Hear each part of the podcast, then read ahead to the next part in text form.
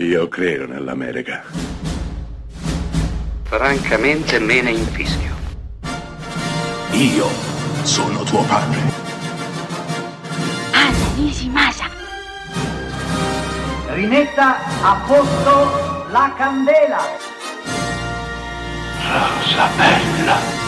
Queste close-up per tutta la settimana ci siamo occupati di schiavi, di succubi e il film di oggi va in quella direzione eppure allo stesso tempo la ribalta. Sì perché la pellicola di cui sto per parlarvi si intitola Regali da uno sconosciuto ed è scritta, diretta ed interpretata dal bravo Joel Edgerton. Nel cast anche Jason Bateman e Rebecca Hall, nomi che forse non vi dicono moltissimo, ma se avrete voglia di recuperare la pellicola, i volti vi appariranno immediatamente noti perché protagonisti di tantissimi film. Regali da uno sconosciuto è un film che parla di codipendenze, parla dell'essere schiavi e parla dell'essere succubi, ma lo fa in un modo intelligente perché ribalta l'equazione, cioè qui lo schiavo smette di essere schiavo e diventa carnefice a sua volta. La trama è semplicissima, due vecchi compagni di scuola Edgerton e Bateman si incontrano, forse per caso, in un negozio. Da quel momento riattaccano bottone, ricominciano a vedersi. Edgerton in punta di piedi entra nella famiglia di Jason Bateman, conoscendone la moglie e apprezzando la vita che i due conducono. Ovviamente c'è qualcosa sotto, qualcosa di non detto, eppure importantissimo per lo svolgersi di questo film. Sì perché durante la visione ci apparirà chiaro che i due a